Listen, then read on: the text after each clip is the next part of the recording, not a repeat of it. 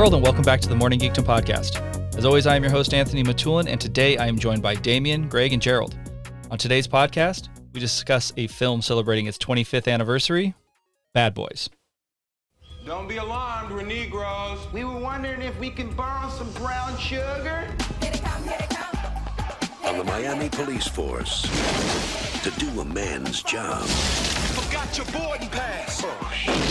You gotta send in the boys. You see, you, you, something wrong with you. Bad boy, gotta go, gotta go. Martin Lawrence, You made me think you were going to shoot me for a minute. Will Smith, I was. Bad boys, what you gonna do? rated R. Damien, how do you feel about this movie being 25? I didn't realize that it was 25 years old literally until you said that right now, and I don't feel good about it. So you're real time, you're finding it, finding out about it right now, Yeah, and it's 25 years old. yeah. It's legal to date. This would be in like your wheelhouse to date. hmm Man, 25. You know how fucking long that is? I mean, it's a long time. It's like 25 years. It's a lot. That's a lot of years. Yeah. Jerald, you're the you're the old guy on the pod. How do you feel about it being 25 years old? It doesn't feel that old, but yeah, that's crazy. It kind of does, though, right? a little bit, a little bit. Some of some of the fashion and and the music, and we'll probably talk about that. Yeah. But uh, it's still it's still a fun watch though. But it's it's hard to think back 25 years. That's you know, it's crazy. So I think the most jarring thing is both Will Smith and Martin Lawrence look so Yeah. different than they do now. Yeah. Which Yeah. Will Smith for years looked the same, but he's obviously older and he's starting to look it. So like Mhm. watching it now and seeing how much younger he looked then is jarring oh to me. man, yeah, they look like kids. Yeah. Yeah. yeah. Gregg, you remember seeing this like in the theater? Uh, yeah, yeah, I do. Yeah, it. it- I mean, it, I don't remember why I would have been allowed to go see it. I must have been with my parents. But it's like all those movies at that time. I, I kind of always question the material of the movie in, in my recollection. But yeah, I remember seeing it in theater. It was a fun flick. I I remember seeing it in a drive-in with with our guy Tyler. We saw this, and I remember Oh, nice. I believe it was I don't remember who we went with because we are not old enough to drive. Somebody it might have been my parents, might have been his parents, drove, and then he and I got lawn chairs, if I'm not mistaken, and walked over to the theater or to the screen that was showing this movie and watched it while they watched something else. I'm super jealous of your guys' double or possibly more screened uh, drive-throughs or drive-ins because uh, in San Luis we had a single screen drive-in, but and we would you know sit with lawn chairs away from the parents Yeah. just to get some separation, but definitely didn't have like multiple movies going on. Yeah, the one we went to had six, I think. So I messaged Damien the other day. So there's one that's open in Montclair. So that's not far from me. I know it's not far from probably far from Gregg either. That's open right now. So Nick and I are probably going to go catch a movie at the drive-in pretty soon. They're not playing anything like new. They're playing stuff that's like the video on demand shit. But I'm like just itching to go do something. Yeah. So I think we're going to end up end up doing going to a to see a double feature at the drive-in. Pretty pumped. Nice. Yeah, sounds cool. All right, Jerald. So we moons ago at this point, a while ago, put out our, our Mhm. top 10 list internally, and then we, Mhm. we started doing the pods and we haven't continued them, but we will. Bad Yeah. Boys, if I'm not mistaken, was in your top 10, maybe your top five. You said you Mhm, just mhm. watched this when? Yesterday? A couple Mhm. days ago? Yeah, yeah, yes. This movie's still in your top five? It may not be in my top five. It's still in my top ten. I was I was kind of surprised Okay. because I was thinking, nah, I'm not. I, you know, I, I I don't know. I, I watched it last night with uh, Tamika, and I was quite surprised how much I still enjoy this movie. It's not top five, Okay. But it's definitely in the top ten. Yeah, Damien, you're So- smiling. so fun. Why are you smiling? Um, this movie, this movie has aged a bit. A, a lot. Yeah, maybe a lot. It has. So I haven't Yeah. watched this one. For some reason, I had watched two more more uh, recently, and I remember not liking two nearly as much. Two doesn't feel like it's aged as much. This movie, I'm going to ask the question right off the bat, and let's just go down the line. So we'll go Damien to Jerald. Is this a good movie, Damien? Oh man. And and you don't have to elaborate on it. Like knee jerk reaction, just watched it. Is this still a good movie? I don't. I, I feel like my knee jerk reaction is no, it's not a good movie. Okay. Gregg? Um, it was definitely less action than I remember. Okay. Like, I and maybe that's just oversaturation of like intense nonstop action in current Sure. movies. That like you see a movie from the '90s and you're like, there's a lot more gaps in here. Yeah, than yeah, I yeah. remember it. Um, uh, I think I actually liked it better this time than when I watched it previously. Not like back, back, Sure. back, but when I watched it like a few years back. I think I enjoyed it more Okay. this time. Jerald? I mean, I, I we already know your answer since you just said it's still in your top 10. Yeah, I, I think this is still one of my favorite. It's a fun heist movie, if that makes Okay. sense. Um, yeah, I mean, as far as it aging, yeah, it looks super corny and like I said, some of the fashion and Sure. stuff like that. But it is still, for me, and we'll probably get into it. It shows. I'm a I'm a huge Martin Lawrence fan. Sure. So that was him in it. That was like him in his heyday. Yeah. And I everything about that movie, I, I laugh. I just laugh. I chuckle. And this is the type of movie that it can be on like regular cable, something, and have it in the background, and I can I pick up lines, and I and then I just start watching it. So, yeah, I mean it's it may not have aged well, but I still I still get a real good kick out of it every time I watch it. Okay. So going back doing research on it, you know, I like to watch the old trailers. Then I also like to look for a trailer that we're going to play at the beginning. I didn't realize, and it makes sense, but for whatever reason, knee jerk, I didn't re- realize or remember that Martin Lawrence is the is the number one build person on this movie. It wasn't Will Smith. Oh, I- So Mhm. that was surprising to me. Um, mhm. and Marcus is much more of the likable character in this movie, which when I was younger, I thought Mike Lowrey was the more like I liked him more. And he's a we're gonna I'm gonna I have a bunch of questions about Yeah. him specifically. He's a terrible person. You're right. And Yeah. and watching No, this as like a mature adult, Yeah. I'm like, this dude is fucking terrible. Like Yeah. my my guy is not a, like there's nobody like him in 2020. Like he's like Right. the least 2020 person that we've probably ever talked about on this on this podcast. so, but I was I was surprised that that Martin Lawrence was the the top build. Um, with all that being said, uh, I really, really, really, really don't like this movie anymore. After watching it Oh, just today. So we'll get into Mhm. it. And it's not going to take away because I'm going to try to remember like what I liked about it at 15 and even later in life. But watching it now, the the more I guess cynical part of me or just the more refined taste, it it's flat, man. It doesn't hit the notes. Like the humor isn't funny to me. It's it's the one-liners are really terrible. And we're going to talk about it at some point. But I don't want to shit on it the whole movie. I'm trying to remember like what I really liked about it. And there are some moments I still really liked. But overall, I was just like, man, this might be my least favorite movie we're going to do a podcast on. but I'm still excited to do it because I'm talking to you guys. Yeah. And good. Damien is just smiling, and I love it. So he's just he does. I could tell my guys like I agree with him, but I'm not. I don't want to shit on it right off the bat. we, we got to warm up. All right. Uh, one of the worst synopsis ever on IMDb, which is funny because I'm looking at the I, I just because we've done all of them on IMDb, I still pull the synopsis from this, but I'm watching it on Netflix. The synopsis on Netflix was considerably better, but I'm like, fuck it, we've done IMDb. I'm sticking with IMDb. So here's the synopsis, and it starts off terrible.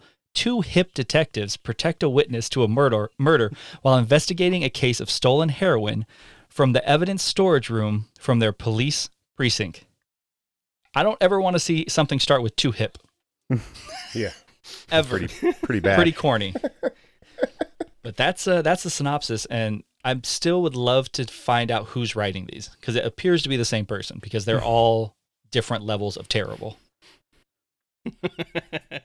Damien, if I was to read this to you in 2020, you don't have any idea what this movie is. Are you going to see this movie? No, no, definitely not.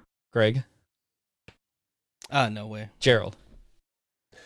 Yeah, two hip detectives. I don't even know what hip means anymore. what the fuck's Uh, that? yeah, I don't. I don't know. Like they got bad No, hips. I don't know. I, I, I don't know. Uh, yeah, the yeah, that's that's pretty bad. Pretty poorly written So- for today's. right. So so watching this movie, every single thing that came up, I was like, this is classic Michael Bay bullshit, right? Did anybody remember that this is his first movie? I had no idea till I looked it up. This is his directorial debut. Really? I yeah. I kind of remember that because after this movie, you know, Michael Bay has a sort of style. Yeah. And w- once he got into like the Transformers stuff, I was just like, I'm done. And it was, I don't know, because he did what The Rock. He did the Rock. The, what- the Rock was the follow up to this. Okay. And then he did, oh, Armageddon, right? He did Armageddon. Yep. and I like Armageddon. Um, but You don't like The once, Rock? Once I do like Okay. The Rock, yeah. But once once he started getting into all those trans, and I don't know how many did, of those he did with maybe two or three, four. I don't He know. hasn't directed That's all of I- them. yeah. Okay. I don't know. After I like The Rock, I like Armageddon, Bad Boys. After that, it, I just kept seeing kind of the same style, Sure. I guess you would say, and I got sick of seeing that style.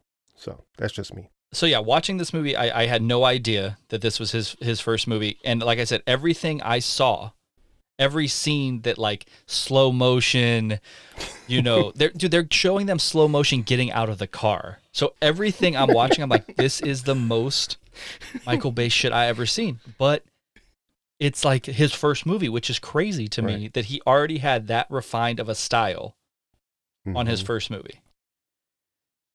Dame, Yeah. go ahead. No, I know. I was just saying, yeah. Damien, do you like Michael Bay? Uh, no, I wouldn't say that I like Michael Bay. I- Okay. I will say that I like. Uh, th- some of his movies are guilty pleasures for me. For sure. The Rock, The Rock, I just enjoy. That's a funny and enjoyable movie. Um, Armageddon, we've talked about this, is not a good movie. It is a guilty pleasure uh, movie for this. This I would have put on my like is fun movies, and we'll get into this. but I feel like it's it. I, I kind of wish that I didn't sign up to do this podcast because I feel like watching it last night ruined it for me. So, dude, one hundred percent.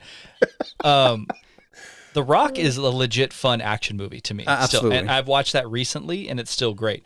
Um, Armageddon, well documented how I feel about it. Not a fan. I still enjoy the first Transformers. I haven't watched it in a long time, but I think that still is okay. You know, it's not terrible. I want to go through some of his hits right now and just talk about with you guys. Um, is this the most Michael Bay Michael Bay movie, and it being his first movie? So, because he had, like Jerald said, he has a very specific style, right? He he writes, he directs characters, character development in a very specific way, and that's I want to get to that at some point in the pod too, um, on how he he directs women and how he portrays women on on on screen because it's not good in my opinion. Yeah. So Yeah. here we go, right? So Bad Boys. This is in order: Bad Boys, The Rock, Armageddon, Pearl Harbor, Bad Boys Two, The Island, Transformers, Transformers: Revenge of the Fallen, Transformers: Dark Moon or Dark of the Moon. Excuse me, I don't want to mess that one up. Pain and Gain, which is has anybody seen Pain and Gain? Gain, terrible movie. Transformers: Age of Extinction. So now we're at four Transformers. Thirteen hours, five Transformers. Transformers: The Last Knight. That's number five. And then a movie called Six Underground, which was the Ryan Reynolds movie that just came out on Netflix. That's a, sh- a lot of bad movies. a lot, a lot. For someone who's Yeah. still allowed to make a ton of movies in Hollywood. so, Damien, is this the most Michael Bay Michael Bay movie? Mm, ah, fuck. I feel like no. Okay. I feel like he, you know, he had his style well established Sure. right out of the gate from, you know, whatever like indie shit or personal projects he was doing beforehand. A lot of music videos. Yeah, not surprising at all. Deep like, in deep in the Meat Loaf game. Oh, really? Yeah. Shit. Yeah. Um, yeah, but I, I, don't, I don't know. I feel like I feel like Transformers is maybe close to his peak. Okay. Um, yeah. So I don't think it's the most Michael Bay movie. What do you think, Gregg? I would say, yeah, like in about the point when I he stopped becoming becoming like he started becoming unwatchable to me was like yeah, like the second, third Transformers movie, moving into Pain and Gain, Okay. like those movies were so Michael Bay that they're they're unwatchable. All right, Jerald. Yeah, I'm I'm exactly the same. Like I said before, once once he started doing the Transformer stuff, and recently, Tamika and I watched uh, the last knight or whatever. It was on. It was just on, Yeah. and that thing is so so Yeah. bad. And I, I and yeah, I, I it's unwatchable, and I'm like, what the fuck is this? And that's yeah. For Do you know- me, So oh, go ahead, Damien. I was just gonna ask. Do you know what the last knight's Rotten Tomato score is? Two, no, what is two it? percent. What do you What do you guess, Jerald? I I would get ten. let me 10%? let me give a legit guess. I think it's Uh-huh. like fourteen. okay. Four, yeah, I said ten. Yeah, fifteen. Right on the money. Terrible. It's so Cumulatively bad. averaged with the with the five Transformers movies, which I forgot he directed all of them but Bumblebee. Yep. It's they're Oh, probably yeah. averaging like a thirty percent. Oh, So bad. you know, you want to know his his overall average rating for all of his films? Twenty eight percent. Thirty-seven. Fuck. it's it's the Rock that saves Yeah, him. Right? People are giving this Oh, dude yeah. millions and millions of dollars. Billions probably, dude. but Yeah. millions and millions of people go and see those. Yeah, yeah, Transformers, yeah. the four or five Transformers movies, I guarantee you have made a cool like half a trillion dollars oh yeah, absolutely. worldwide. Yeah. guaranteed. Um, Yeah. So for me, the most Michael Bay movie would probably be Pearl Harbor, and the reason I say that is because mm. the, he took a subject matter that I was so excited to see a movie, a modern movie made with modern special effects. The trailer looked amazing, and he took a fat dump all over it. that movie is fucking unwatchable. Like there is not a moment in that movie that you don't want to say fun because of the subject matter, but there's not a mo- moment in that movie I was like, yeah. Can you imagine if like Spielberg did Pearl Harbor, right? But we got this Oh, guy wow. doing it, Yeah. and I'm just and which sucks because he's supposed to be like one of the nicest dudes in Hollywood, like to to just the general public, but he's such a shit director, dude. It's unreal, He, unreal. does he have like the best gate? Like, is he set up better than we will? Well, I mean, he's definitely set up better than all of us are. But Yeah. like, he basically is making movies for the 11 year old version of all of us. Yeah. And he's totally okay with that. Like, Yeah. he has no aspirations to do anything else. He knows what they are, and it's a cookie cutter, you know, different, you know, uh, story or whatever for the Sure. next movie, but it's all the same thing. And There's he's something- super happy. there's something to be said about someone who is like that's his style. Yeah. And he doesn't care that he has a 38% Rotten Tomato score on an average. He don't give a fuck because he's cash he's cashing checks, he's making movies, and people see him. Those checks are heavy. Super heavy. yeah. Super heavy. No fucks given. No yeah, fucks. the dude if I'm not mistaken, homeboy like cruises around in a Ferrari. Yeah, So he's not think I, He's not I worried, think- and he's he's not doing well. Like he doesn't do, you know, he he's not struggling for for for company. You know what I'm saying? Like Right. he's No, doing okay. sure. Okay. yeah. I think I saw something as I was looking over his uh, Wikipedia page early on that his net worth is something like four hundred million dollars or something like that. Yeah, because he catches producer checks too. And though Yeah. you talking about director Oh, checks being yeah. heavy, guess what producer checks are? Super heavy. Yeah. So I mean, if you can just like clearly he enjoys doing this. He likes explosions and the same, Yeah. you know, the same art style um, and cinematography. He just likes doing the same thing over and over again. It Yeah. sounds pretty amazing, right? And I mean, on a serious note, he he gives a lot of credit and he works a lot with the military in his movies, and he he does a lot of research with them.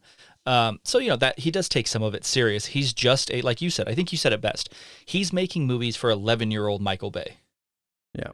and he couldn't be happier about it. My favorite though is I believe Megan Fox compared him to Hitler, Yes. I heard about that. which like guess what? Nobody cares what Megan Fox has to say. I'm just not to be a dick. I'm just like nobody really cares about what you have to say, Megan Fox. So there is that though. So I guess some some people don't like him, right? Because you can't be compared to Hitler. That's a bad look. No. Oh wow. Yeah. All right. This movie had a budget of $19 million. If this movie's made in 2020, this is like a $200 million movie. Yeah. Mm-hmm. Oh yeah. Uh, Oh, yeah. Again, watching it recently, not a ton of special effects. Mm-mm. Like everything really looks practical. Like the hangar fight scene, they really are blowing shit up. Yeah. So, uh, 19 million budget, 140 million dollar gross. Not bad. Damn. Not bad. I mean, at all. not bad for a movie that came out 25 years ago and has spawned what two sequels. Yep. Mm-hmm. I'm a little surprised that this this didn't turn because I think if this comes out in 2020, they turned this series into like a Fast and Furious type series. Yep. Hmm. oh, absolutely. Yeah, for sure. Now it might not be with you know, it might not be with with Martin Lawrence and Will Smith, but it might be with like the two other detectives that are on it, right? That are in it. Like in 2020, that's The Rock and Jason Statham or something. Like they're spinning this series off into something.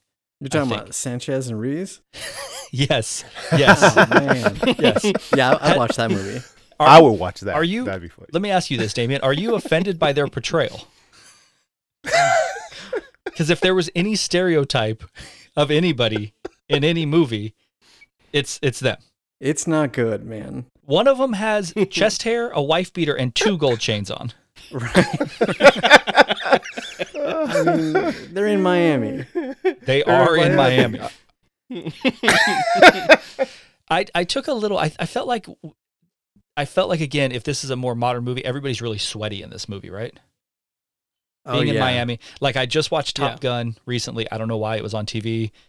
Everybody's really sweaty in that movie. The whole movie. Why is nobody sweaty in this movie? I feel like that was the That case. was, that was before. Yeah. I, I think they were a little bit sweaty, but that's definitely Michael's Bay's move Yeah. later in his career is like get the Yeah, Mister slow motion. Now, if it would have, if there were more women in this movie, they would have been spritzed up because that's Michael Bay's style. Which again, we're going to talk Yeah. about that in a little bit. All right. So Damien did not mention it, so I'm going to mention it here. Anybody know what the percentage critics gave this on Rotten Tomato? Jerald. Um, I'm I'm gonna go with the critics. I'm gonna say 70, 78. God damn, 78 would be a B almost. Okay. I like it. Gregg. I'm, I'm Easy, no, Rob. no. I don't know. I feel like it's a B. I don't know. I feel like critics in the '90s hated action movies. Um, so I'm gonna say 62. Okay. Damien. I looked it up, so Okay. 43%. Wow. Oof. Damn. Audience 78%. So close to what Jerald is Oh. saying. Okay. So ho- forever how much we're going to shit on this movie, it's still I think culturally very important. Yeah. I think this Yeah. movie for what correct me if I'm wrong, we didn't really have a minority like buddy cop series at this point. We had Lethal Weapon, which was, you know, Danny Glover and uh, Mel Gibson, but we didn't really have like a minority serious action movie to this point. Correct me if I'm wrong, Jerald.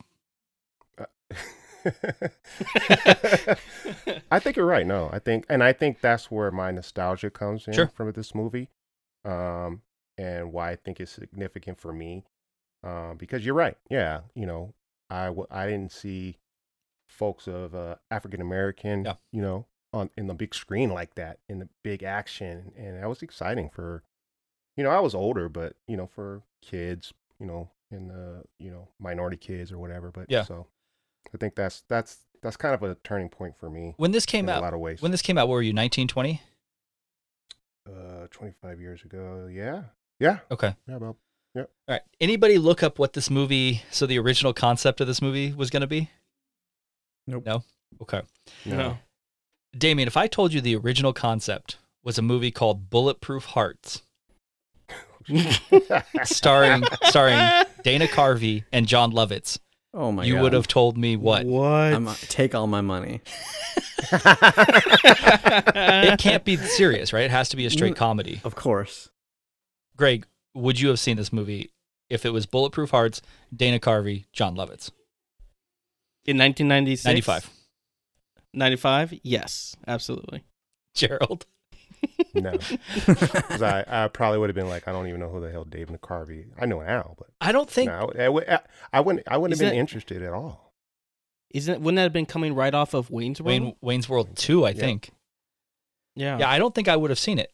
Because at that Nope. point, like, Dana Carvey isn't a movie. Neither one of those guys are a movie star. Right. So it's just like another.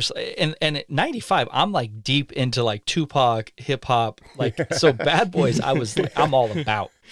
I was all Yeah. about it. All right. So the only like um, casting kind of what if that I was able to find besides the original concept of Dana Carvey, Jon Lovitz, is Arsenio Hall was offered the role of Mike Lowrey. I'm just gonna say it. This movie has Arsenio Hall in it. It doesn't work. Yeah. No, not at all. Okay. So before we get into the categories, I just want to ask this one question, right?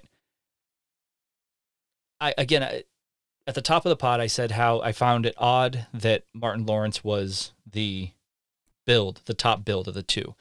But from this movie, their careers go in significantly different directions. Like you almost don't ever hear about Martin Lawrence again until Bad Boys 2. And at that point, Will Smith is a like mega mega star, like Tom Cruise at that point.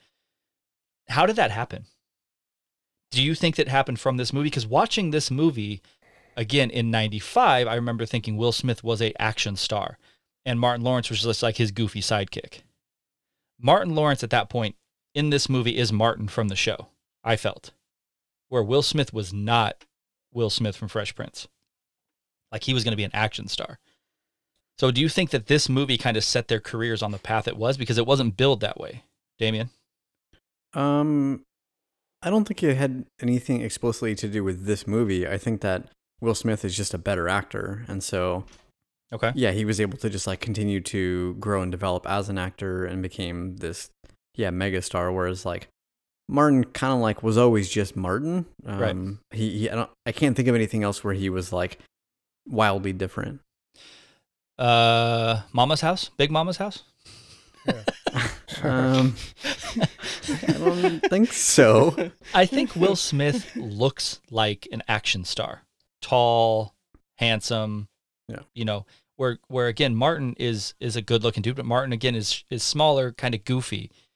So it it just set I think Will Smith up to be like who he, you know, you Martin what Martin Lawrence wasn't going to be in in uh, Independence Day.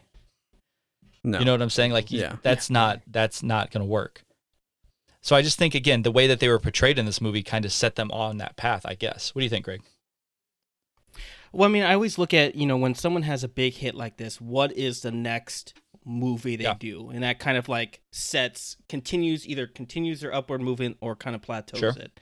And yeah, like how how Will Smith followed this up by doing Independence Day was like you know going to the next Sure. level. Whereas I just looked up Martin Lawrence. The thing, the next thing he did after this was, um, a thin line between love and Yeah. hate, Mhm. and I feel like that was just like, I mean, have you ever seen that movie? Like, no. It's not bad. It's n- it's uh it's in the line of like Boomerang. So if you've ever seen Boomerang with Oh, with Boomerang's with Eddie Murphy, hilarious. it's in that same thing. It's not like an action movie though.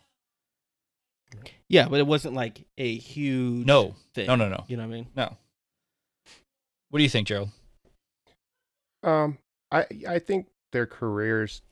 I don't know if it's just how they were set up originally, because Martin has those comedy chops where Fresh Prince was funny, but like you said, I think Will Smith was going and taking a different direct, uh, trajectory, whereas Martin Lawrence has always been funny in some of the stuff he's played. You mentioned Boomerang, which is hilarious.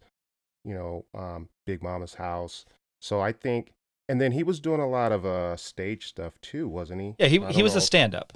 yeah, he's stand up comic. So that's that's kind of his wheelhouse. And I wouldn't think necessarily to go see Martin in an action flick like I would a Will Smith.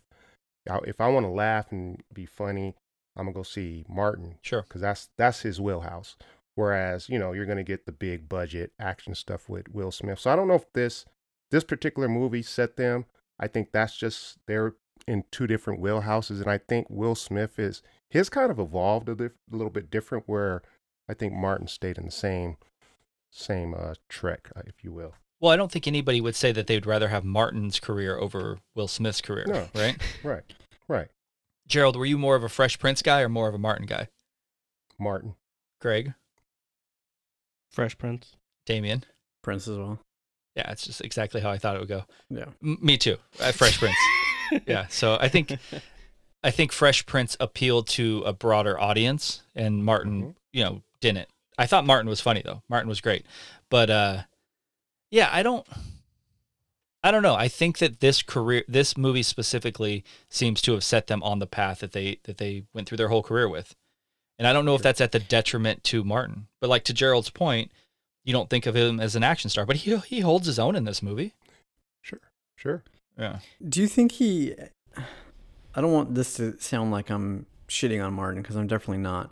Mhm. Um, do you think he had aspirations to be more of like a bigger movie star? Because he because he is playing like basically the same character, and he is funny. I like Martin, um, but he's kind of just doing like his thing. Um, whereas like you know Will Smith like expanded and was trying new things and diversified himself as an actor.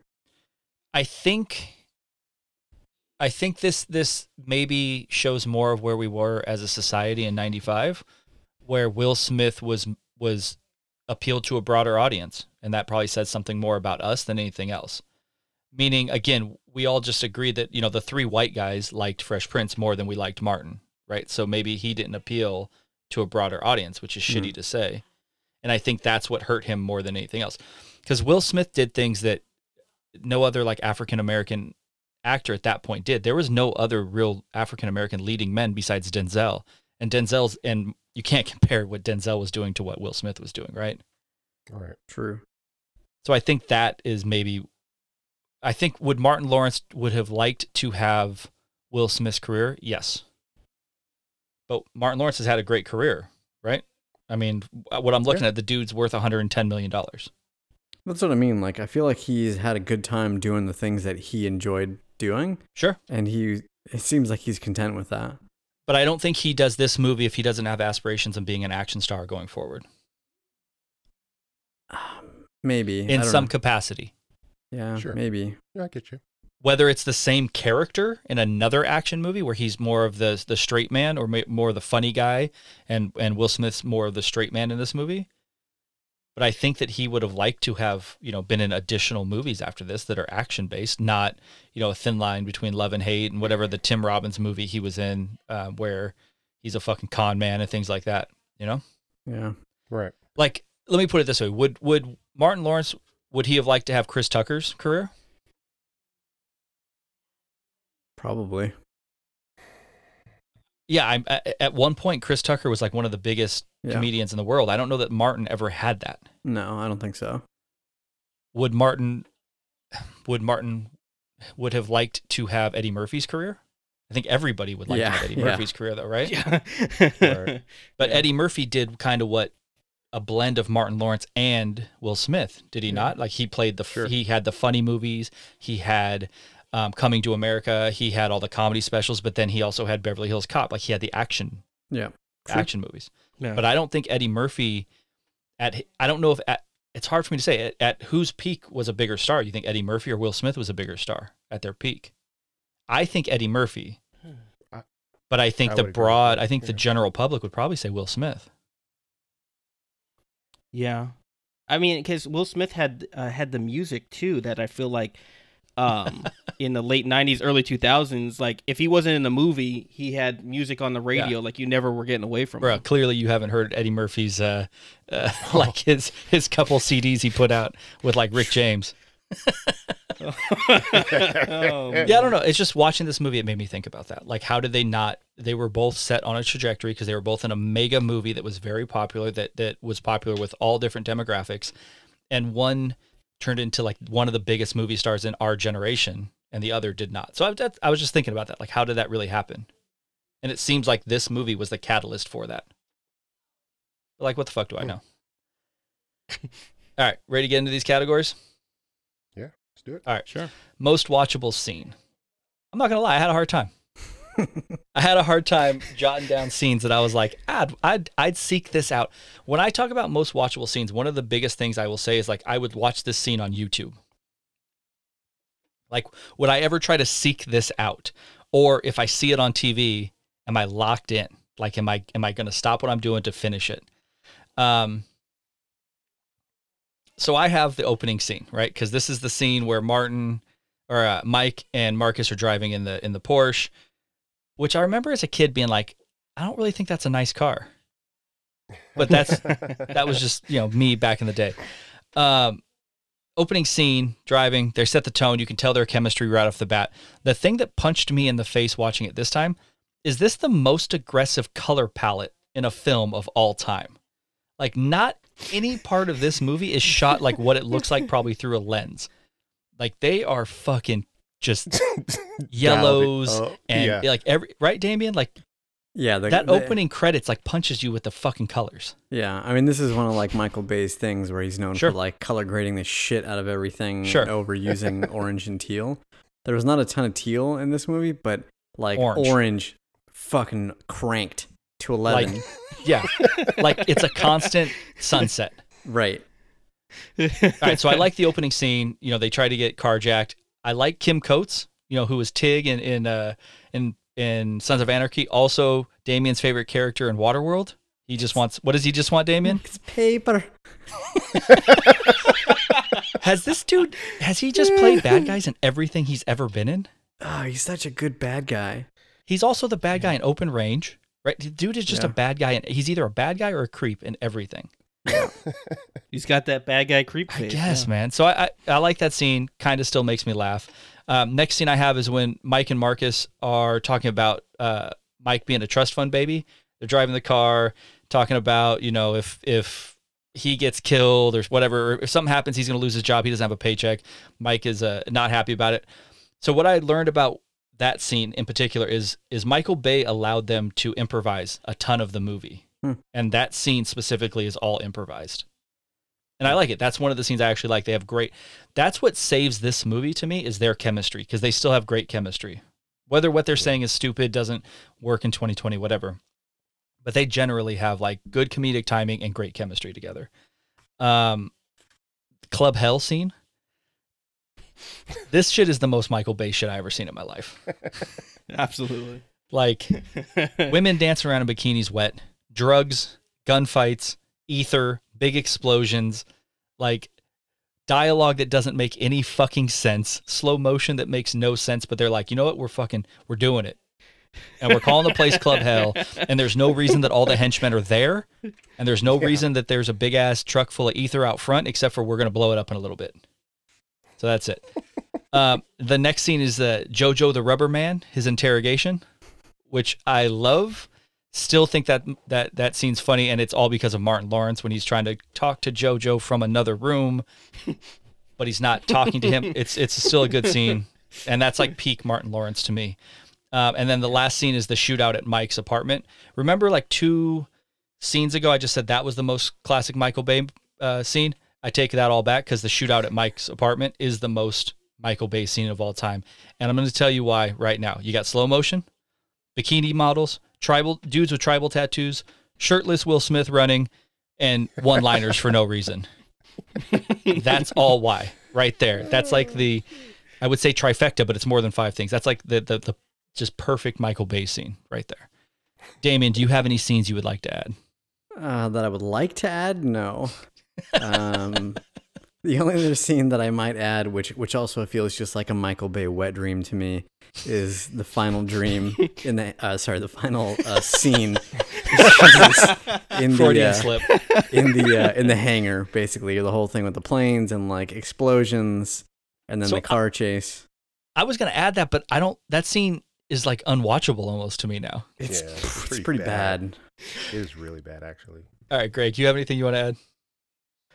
Uh, no, I think the only thing I wanted to say was like, it, I, I think the reason why I enjoyed this movie more this time is because I've actually kind of come around to like this early 90s Okay. action movie with like the beginning of the swirl around cameras and the slow motion for no music and the horrible dramatic 90s music. Like, for some reason, it's now like turned the corner from being awful to being amazing. Like, I was like, when I started hearing the 90s music, I was like, I am in on this movie right now. Okay.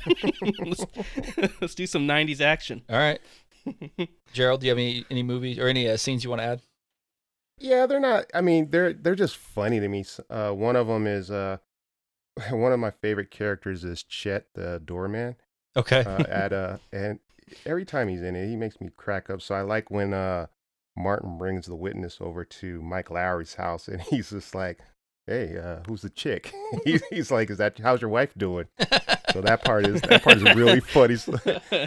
and then um and then when uh what's what's the leading girls uh, Téa Leoni? Téa, yeah Téa Leoni when she kind of realizes that Martin isn't Mike Lowrey and he's starting to talk or she starts to talk about how smooth um uh, uh Will Smith is and then you can see how nervous you know Yeah. Martin's getting, and he then he runs he runs over to the house. And Yeah. he thinks you know they're smashing or something. Yeah, well, That take was a f- Julie is that trying to smash on on Mike Lowrey. Yeah, Yeah. yeah, yeah, yeah. So Okay. that was that was a good one for me. All right, what's your favorite scene in the movie? Jerald. Oh, mine. Yep. Uh, I I would say I would say that part that part where they're- they're sitting on the bed. Okay. Yep. Gregg. I think in the spirit of of coming back in love with the '90s movies, it was that end over the top action scene at the airport. I mean, that's what's more '90s than that. What's more 90s than that? Damien. Um, I think for me, it's probably going to be the very opening scene, mainly because of the dude from Waterworld. And he's just trying to get that. It's just I'm trying to get that Porsche. Like, and he, he's got his like his goon squad with the dude he's with is uh I don't know his name. I don't you know I'm not good with actors' names, but he was one of the football players in that terrible Keanu Reeves movie where Do the the replacements? the replacements. oh um, yeah. which is fantastic. Uh, and then and then just like the random woman who the, is like the, you know the decoy woman to go like walk in front of the car and like bend over. It's like it, it's the whole thing is completely absurd. Yeah, and completely Michael Bay. Yeah, yeah, that's what I mean. It's like yeah, All might right. be peak Michael Bay. So my my favorite is Mike and Marcus driving, and they're talking about the trust fund. Um, just again because if I'm trying to be serious about this, like that's a scene that actually shows again their their comedic timing and their chemistry, which makes the movie work. Um, if I'm just going to talk about the most like ridiculous scene, it's the shootout at Mike's apartment. Like it's just fucking, like Damien said, it's it's Michael Bay's wet dream, and he's just like, let's do this. I'm gonna make this same scene in the next for the next like 20 years, and you guys are gonna fucking pay me, and it's gonna be amazing. All right, so next category is what the fuck moment. Damien messaged me and he's like, "What does this mean?" So again, the the WTF moment can be good, bad, like whatever in the movie made you say like, "Are you kidding me?" Like, what is this? Um, so I have two things, and they're gonna co- both be like more of a broad uh, observation than an actual moment. But I was shocked.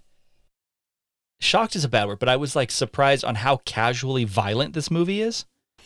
Mm. Like they're just Mike Lowrey, who I'm going to talk, we, I want to talk about right after this. He's just okay with fucking plugging people all day in the movie, and everybody's just like, "Oh, you shot another person? Oh, you shot," and it has so many of the action movie like tropes, which then we begin to see in every single movie. That this movie's just casually like, we're just going to shoot everybody and have gunfights in every, like the club, the freeway, houses, in front of babies. It doesn't matter. Like we're fucking things up. And then the other thing, and this was like, this doesn't work anymore. And it didn't work then. I remember thinking, I guess it worked at the time because it's in all the trailers. Them casually like capping dudes after they say corny one liners. Yeah, yeah. And I, I compare all action movies to the greatest action movie of all time, Die Hard. And all of this shit works in Die Hard.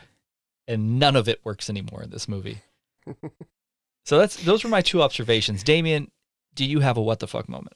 I did. So I, I texted you to ask because your your like agenda just sa- has like a list of all the categories, and the category is just called WTF moment, and so so that's why I asked for clarification.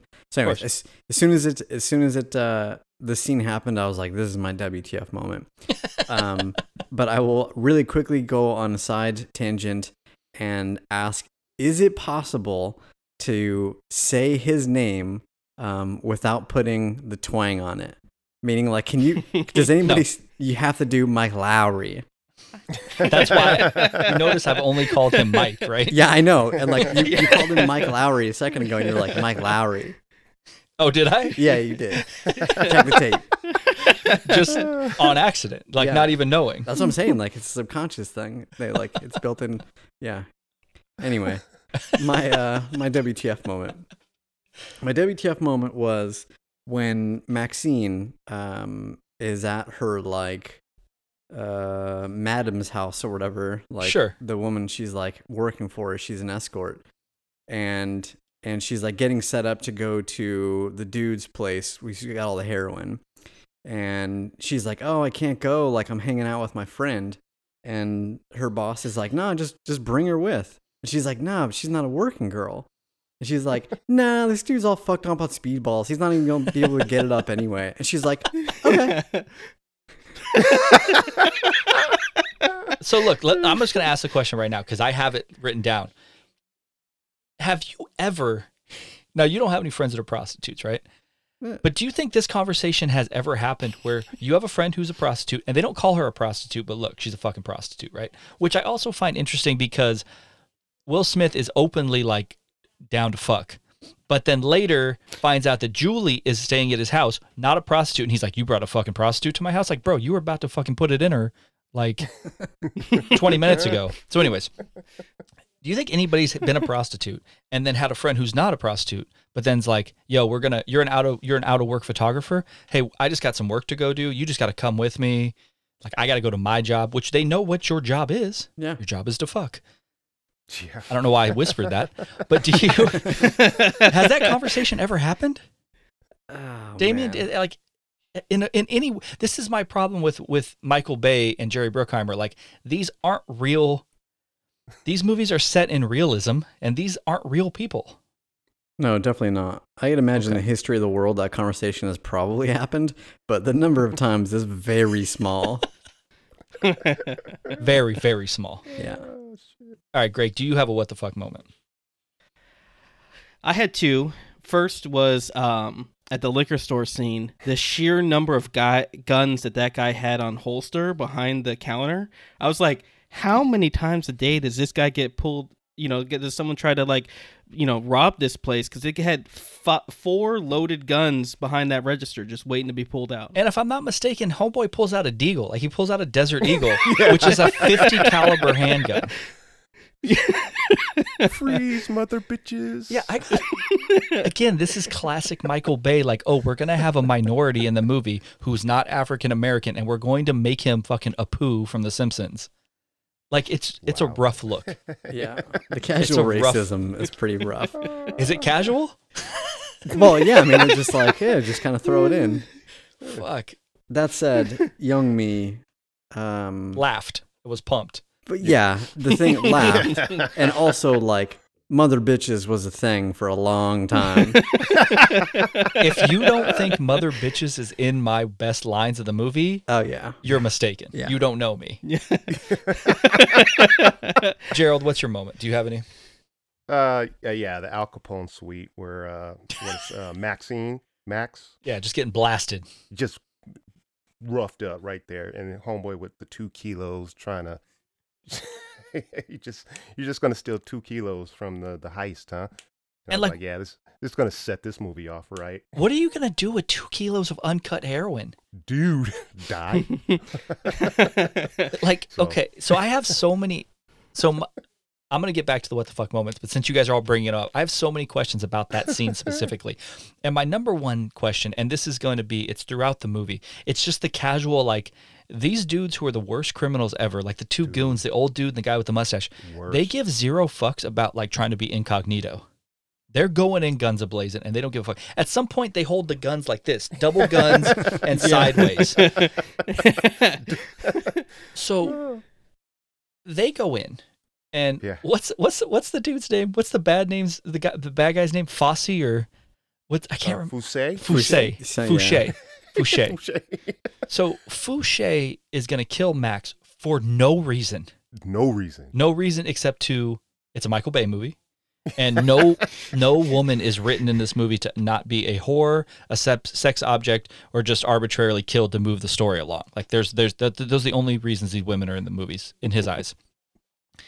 He's gonna blast her, and he gets a pillow and like tries to, I guess tells like her, uh, he's using it as a silencer, right? yeah, yeah. which that never works.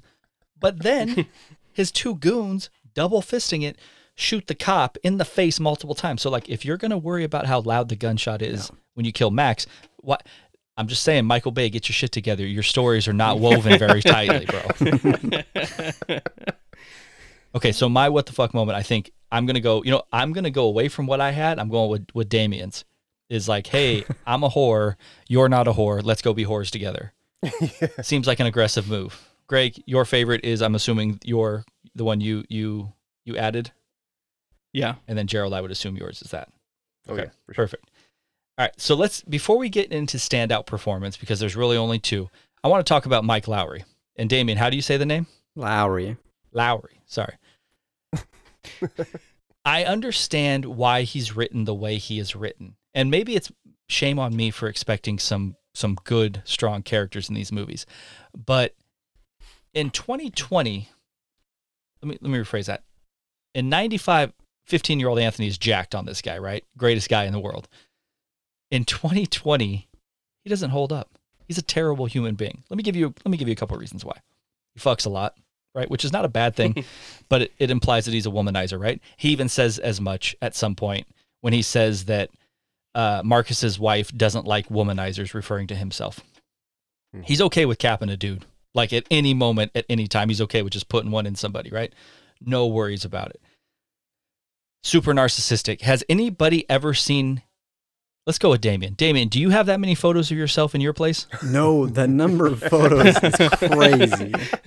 Jerald, No, I don't have that many photos in my house. Gregg, I already know the answer. Okay, so the narcissism is real, like super real. Yeah, for sure. And then openly, Julie calls, talks to the talks to uh, Joey Pants, right, the captain, and he says, "Is this another paternity test?" is this dude a good person, Damien? No, absolutely not. I would argue, is he one of the worst people you've ever seen in an action movie that is the lead character? Oh yeah, yeah. If you're gonna go that specific, absolutely. Gotta be right, Yeah. Gregg. Yeah, in any movie where the where the main character isn't like the anti-hero, you know what I mean? Like where you literally are not supposed to necessarily like him. Yeah, but he's not written. he, you know- He's not written to be that, Yeah. but he's also not written like a real human being. Like again, the reason And he's, he's written at a Michael Bay human. Yeah. Right, exactly. The reason he's written like Michael Bay wants to be. Like this is who Michael. Bay wants to be. but it works. Like at 15 15 year old Anthony was jacked. John McClane, Die Hard is written like the everyman. That's why that still holds up. He's not doing anything superhero. Yeah, or super superhuman. Like yeah, there are some scenes where like he would have died jumping off the building. I get that. But he's not like he's not the SWAT like he's every dude. He's wearing a wife beater and like running barefoot. He's not some some amazing like suave guy having sex with masseuses and and everything. Whatever. Jerald is is is Mike Lowrey a good dude? Oh no, that that wouldn't even fly in today's. that character uh, is not a good dude. No, not at all. Is this do you think the reason that Will Smith took this job is because it was such a departure from Fresh Prince? Hmm. Jerald, That's a good point. Yeah. that's a good point. Yeah, Gregg, you're that's a nodding. good point. Yeah, I mean, he had the like the kind of squeaky Yep. clean look to him before, and Sure. Yeah. everyone I think who gets stuck in that kind of role, who, like you're saying, like obviously I think some of his choices and what he did and where he's gotten is because he was aspiring for more, and I think if you're feeling locked in like that, you're gonna pick a role that's trying to be polar opposite. Sure, Sure. sure. Yeah. Damien. Yeah, I don't know I have anything to add other than I think I agree with kind of like everything that's been said about that. So then one other question about him specifically since we're talking about him. So it, again, throughout the movie he shows he's okay with shooting everybody and anybody at any moment. But then at the end of the movie he doesn't want to shoot Fouchet. Why? Is it supposed to be like a redeeming moment for him? Are we not supposed to have seen the body count that he has throughout the whole movie and his captain says openly he's okay with shooting people? But then we're supposed to be that's what I don't understand. This is again, this is the issue, some of the issues with this movie. Maybe I'm expecting too much. But Damien, why make it so that he doesn't want to shoot him at the end? Like that's not true to who the character's been the whole movie. Uh, n- yes, I agree. I think that it's it is that way because that's how the movie you know needed to end, right? They needed to like slow mo pan around, and he needed to be the like, yeah, that the, the hero moment. Got it. All right. Gregg, what do you think? Uh, I don't know. I don't. I don't know. I don't know. Am I just am I reading into this too much? Yeah, I feel like maybe you're thinking too deeply about this. I mean, I just watched it like 10 hours ago. Yeah, All right, Jerald, what do you think? Ah, you got a great point. It doesn't make sense you know, at the end of the movie, and like all through the movie, they're talking about Mike Lowrey's body count. So Yeah, uh, everybody is. yeah, so yeah, that that last scene didn't really make sense. You you would think he just pop a cap in him right there, but he didn't. So All right, so standout performance for me, I only have two people. Obviously, it's Will Smith as Mike or Martin Lawrence as Marcus. Damien, do you have anybody you want to add? No, just the two of them. Gregg? Uh, no, just I just had Martin Lawrence, and I think the one thing I wanted to add is it's weird because looking back in this movie, I remember uh, Will Smith in it more, Sure. and then this time watching it again and, and going like, oh no, Martin Lawrence is clearly the focus of this movie. Yeah. It, it kind of blew my mind a little bit. I had not ever kind of perceived it that way before. I feel like Martin Lawrence has more of the dialogue and Will Smith has more of the action scenes. yeah, Jerald, do you have anybody you wanted to add? No, no, I don't got. I, I have Martin Lawrence as my standout. Yeah, I have. I think Martin is is the Yeah. standout watching it now, but I think again in 95 it would have been Will Smith. Sure. yeah. All right, worst performance. Téa Leoni is pretty unwatchable in this movie. I again, maybe I'm expecting too much. Uh, any scene where she's like, anytime she's expected to cry, it's pretty fucking terrible. It's terrible. But the thing that I have as the absolute worst performance in this movie is the score. Not the soundtrack. You know, they sprinkle a little Tupac in every now and again. The score punches me in the fucking face. There is it is the least subtle thing I've ever seen in any movie ever. Like if there's an action part, we're gonna crank up that music to a crazy note and it's gonna say, Hey, this is supposed to create a reaction to you. Like it's fucking atrocious. the worst. So it's hard. I think Tara, Téa Leoni's pretty terrible in this movie. I think the score is also terrible. So it's it's difficult for me to pick one. Damien, do you got anything?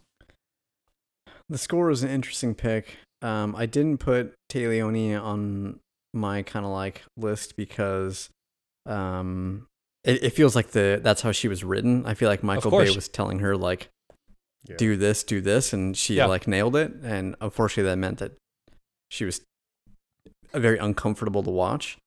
Don't don't get me wrong. I don't think that this performance is her fault because she's been in a few other things. I think it's fine. I think this is what she was asked to do, but it's still a bad performance. If it's the director that told her to do it, or if it's her, like she's not emoting any emotions. Right. Hmm. Okay, maybe I can get behind Yeah. that. Um, I didn't have anybody else. It, they, it feels equally bad. Like, yeah, You think everybody's just, just yeah. okay? Gregg, Uh, I mean, I agree. Like, it was hard to like make you know see someone who rises above as being the worst in the movie. Um, but and I, and this is probably just my perception or whatever. But I I can't really stand the bad bad guy in this movie, and so like I don't know why. I can't really put an explanation to it. But he he's probably the person who I thought was the worst in the movie. But that may all just be Is it me. because you don't like the French? Apparently. If funny enough, I put on the Discord app like the Patriot is a guilty pleasure for me. He's the French dude in the Patriot who's just like the same character, but he's just great. Same character. All right, Jerald, you got anybody you want to add? Yeah. Uh, all the henchmen. Every single just one. every of them. single one of them. Fucking terrible, Yeah. bad lines. They're incompetent and they got bad clothes. So Okay. all all the henchmen they suck. Yeah, I would say I wanted to. I'll, I'll add something that I would I have in what age the worst, uh, Uh-huh. or or just you know what what didn't hold up, and it would be Martin Lawrence's use of like sleeveless like vests in this movie. There's a lot of vests, and he's not like a very like muscular dude, so it's not No, not a great look. ripped. Nah, not a great look for him. Um, so I'm gonna ask this question since since I have it written down later, but I'll just ask it now since Gregg brought up the uh, the bad guy Fouchet or Fouchet or whatever the fuck his name is. Is there a need for a bad guy in this movie? And what are his motivations? Like, there's really he doesn't have. Okay, you're stealing the heroin. You're gonna sell said heroin to other ambiguous, like random what appears to be like a European drug lord, right? In a white suit, like real incognito, also driving a Shelby Cobra. um, He just carries it around with him as well. sure, sure. but like nothing he does makes sense. It's almost like, hey, we don't really have a bad guy in this movie, but we're gonna throw him in there. Like nothing he's why is he calling Martin and and Will when when uh when he's got Julie? Like, and hey, don't don't mess with my deal or I'm gonna kill her. Like you don't need to communicate what you're not a fucking Bond supervillain. Like calm down with that shit. So I'm just saying like they didn't do him any any like they didn't do him any favors with like really really poor writing and a really poor like fleshed out character. And again, maybe I'm expecting too much from a Michael Bay movie. But like you watch you watch you watch The Rock, like Ed Harris, you understand what his motivations are, right? Ex-military, Yeah. Wants to get money. He's going to hold Sa- uh, San Francisco hostage to give money to the Marines that have died, that have served under him, that don't get any credit. Like I understand what his motivation is. What is this dude's motivation except for being just a very pompous Frenchman? Nothing. All right, rant over. Sorry. the Jamie Foxx Award for overacting. You could put everybody. Yeah. You could put every single person, but I'm not. I'm gonna put Joey Pants as Captain Howard because if they had to write like, hey, this is going to be your archetype for like an over the top captain in an action movie, that's him. Everything from like him saying like about the body count to like this is your last chance, you got 2 hours, let me smoke a cigarette, let me smoke a like everything is the exact same character that we're going to see in like 100 movies after. Damien. yeah. Yeah, I, I will agree with you that Captain Howard was one of the two people I put on my list. Um, every time he was on scene, it just reminded me of the caricature version of this from Sure. Last Action Hero. And it just made me, I was like, fuck, I gotta go watch Last Action Hero. Uh, so, anyways, him and then the uh, over the overacting award uh, follow up, I think, goes to Captain Allison Sinclair, the internal Oh, affairs God. woman. Also an Oh, archetype God. of Yeah. and also a poorly written woman in this yeah, movie. Yeah. Hey, in Last Action Hero, do they not have a character called like Vinny the Fart? Yes, I think it's Vinny the fart. It's somebody the fart. Yeah, and he's dead, right? But they pumped him full of like actual gas, and he's gonna pass gas one last time. I'm pretty sure is a line in that movie. Yes. What a terrible movie.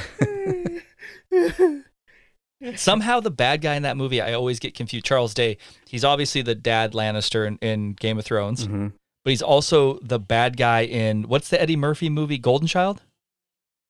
Oh, I don't know. I don't remember that one. Mm-mm. You don't remember Golden Child? No, I mean I don't remember. Like I can tell you characters and stuff. I, I saw it many years Okay. ago. Okay. Anyways, yeah, I always he just morphs into the same because he looks the exact same. He's playing Hmm. the same character. All right, Gregg, do you have an over the top uh, award nominee?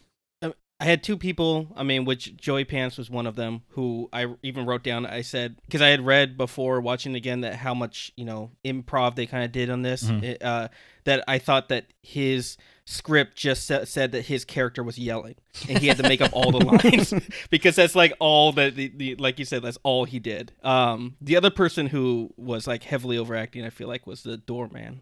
Chet. Like, Yeah, Oh man, but I like Chet. I'm with Jerald. Chet. Chet. Chet. Chet's a good dude in this movie for me. All right, Jerald, who you got? I I had two. Uh, one I didn't want to give, but I'm gonna give it anyway. The other one was the captain. He was he was dialed up a little bit, but I actually thought Will Smith was kind of going for it um, a little bit, and I think it's back to what we originally said. He was trying to break that that kind of mold, Sure. but with the you know he had like two guns. I think I think he had a shoulder gun and a gun in the in Of course. back, yeah, of course. uh, running down the street with uh, you know no shirt on. Yep. You know he was going for it. You know, and, and not in- not in a bad way, but I was just like, wow, he's and even his lines. Some of his lines were just kind of they weren't hitting for me like Martin's was. And, I, and again, Sure. I'm a big Martin fan, but he was like dialing it up, trying to kind of punch him in there. And I was just like, okay, but I'm gonna give it to the captain. They're all dialing it up. Everybody's dialed up, but yeah, that's the two I had. Yeah. Okay. Perfect. Yeah, I'm going with the captain. I'm sticking with the captain. Yeah. All right. Who did the most of the least? Uh, I got three people in this movie. So I got Kim Coates, who we talked about opening scene. Because again, it just I'm like, oh shit, it's Kim Coates. I for whatever reason like uh, Michael uh, Imperioli as the as Jojo the Rubber Man. I don't Oh yeah. I don't know. I, again, because then you're like, oh shit, you know, Sopranos. Like he's been in so many things. He's in Goodfellas, plays Spider, who we just talked about, who gets shot in the foot. But I like that scene so much with him and Martin and and Will Smith, where they're getting, um, where he's getting interrogated, and then uh, Saverio Guerrera as Chet. That's my guy. That's the I like Chet in this movie quite a bit. Um, So yeah, that's who I think did the most at least. If I had to pick any of these guys, I like Michael Imperioli quite a bit, who ends up being having like the most acting chops out of anybody in this movie, which is funny. Yeah. Uh, Damien, you just watched Sopranos not too long ago. Yep. Did you remember him from that when Oh you yeah, watched yeah, this? of course, of Okay. course. Okay. Who did the most at least for you? Um, I have a different answer, although I will say that I really liked uh, all the Michael Imperioli um, scene, particularly that one where like they're doing the bad cop, good cop. Yeah, yeah, that's what I'm talking Yeah, about. yeah. yeah. when they're Uh, Yeah. And Martin's like in the hallway and he's yelling. He's like, "Jojo, please, He's like, "Tell him, Joe. Tell him, Joe." tell him, Joe." He's like, "I got." Some, he's like, "I got some. You guys can pick out some white yeah, ones." that's what I was just gonna say. He's like, "Pick yourself out some white walls." Uh, that's fantastic. Anyway, yeah. the only I only put one thing on my list, uh, and it's Sanchez and Ruiz. dude. Just dialing it up to like a twelve. though. Yeah, just with the one-liners. Oh man, they were good though. it came off so corny too when but I know it's not supposed to. But it's like at the end when when Mike and Marcus are they go up to them on like the stairs and they're just casually eating like whatever, probably fucking Puerto Rican food, like or Cuban food on the stairs. And they're like, We got some shit to like go do, probably gonna get you killed. And they're both just They're like, like, yeah, All right, cool. let's go. Like, no, man, that's just, that's not real life, bro. It's just, and then they got him dressed up as garbage men. true, it's true. like look i'm not trying to pick holes in the movie but why do they have to dress up like the garbage men to drive a garbage truck does anybody else have a all they're doing is driving it through the building at the very end of the movie to like infiltrate the airplane hangar why do they got to actually wear coveralls like garbage men i'm just asking okay yeah, I don't. Nobody has answers uh, for No. these questions. No, gregg who did the most of the least for you Uh, for me, it was probably the store clerk, just because like that scene was one of those scenes that when I think back about the movie, there's like you know two or three or four scenes that you'll remember, and that was always one of them. mother bitches mother bitches. jerald who you got oh, my dude, Chet, the doorman. That's so my chet guy. chet does Hell it for yeah. you all right Oh, for sure. Yeah. All right, so we have does this still hold up? And so this is the question of, you know, 25 years later, does this still make sense? Is it still good? Any, however you want to interpret it. Uh, I got two things. So I mentioned it earlier. So I have the way that Michael Bay portrays women in his films.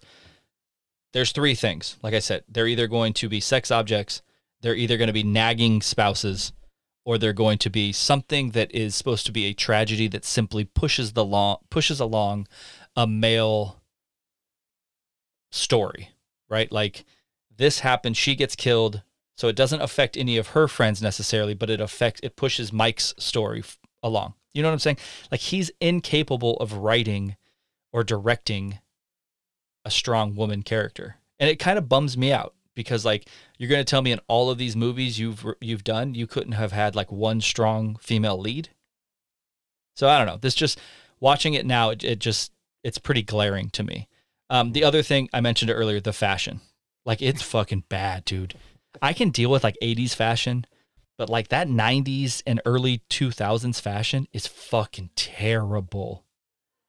Damien, you were deep in that 90s fashion with like the super wide leg jeans. Are you offended by the fashion in this movie? Yes.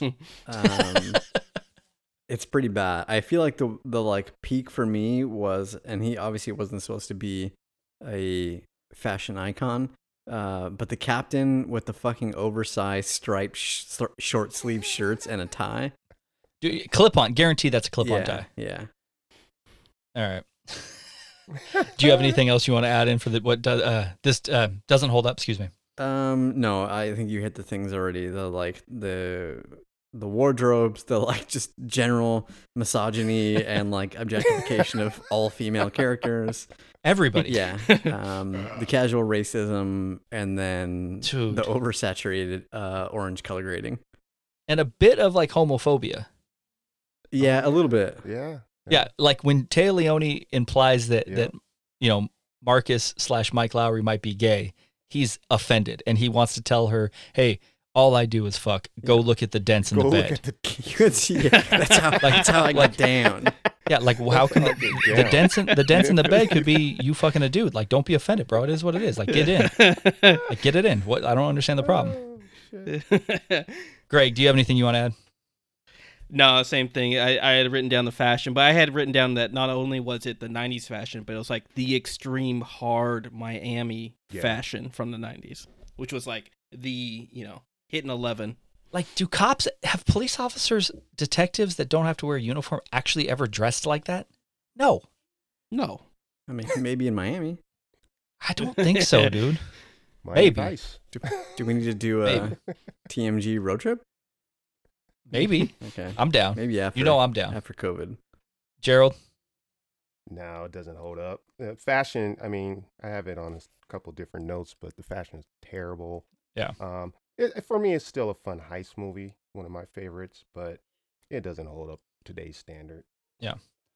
All right, so then I have this still holds up, right? So aspects of the movie that still hold up. So I have two things: young, skinny Martin Lawrence. Yeah. I'm like, this this dude is svelte. Like, because even in the second one, he doesn't look like this. right. No. And then I have a, I, I mentioned it before, Will's and, and Martin's chemistry. Like that still holds Mhm. up to me quite a bit. Damien, you got anything you want to add? Um, I totally agree with that. The the chemistry is like really what makes the movie. Um, and they're both super handsome men in this movie. The other thing that's like I feel like not well, it's part of the whole Miami sort of scene, but every Art Deco building that's in the movie still holds up. That's still what it looks like, right? Like Miami still looks like Yeah. the 80s. Yeah, it's they're gorgeous. They have some really nice buildings in here, which I figured at some point would come up from Gregg, but uh, yeah. Yeah. Yeah. Gregg, where are you at with that? I don't know. I'm not as big of a fan of the Art Deco stuff, so All right. sorry. Okay. Well, we just expect some fucking random architectural, like, yes, the hotel in The Shining is the villain. Like, I expect that from you. Yep. All right. You have anything you want to add to that? Still holds up, Gregg?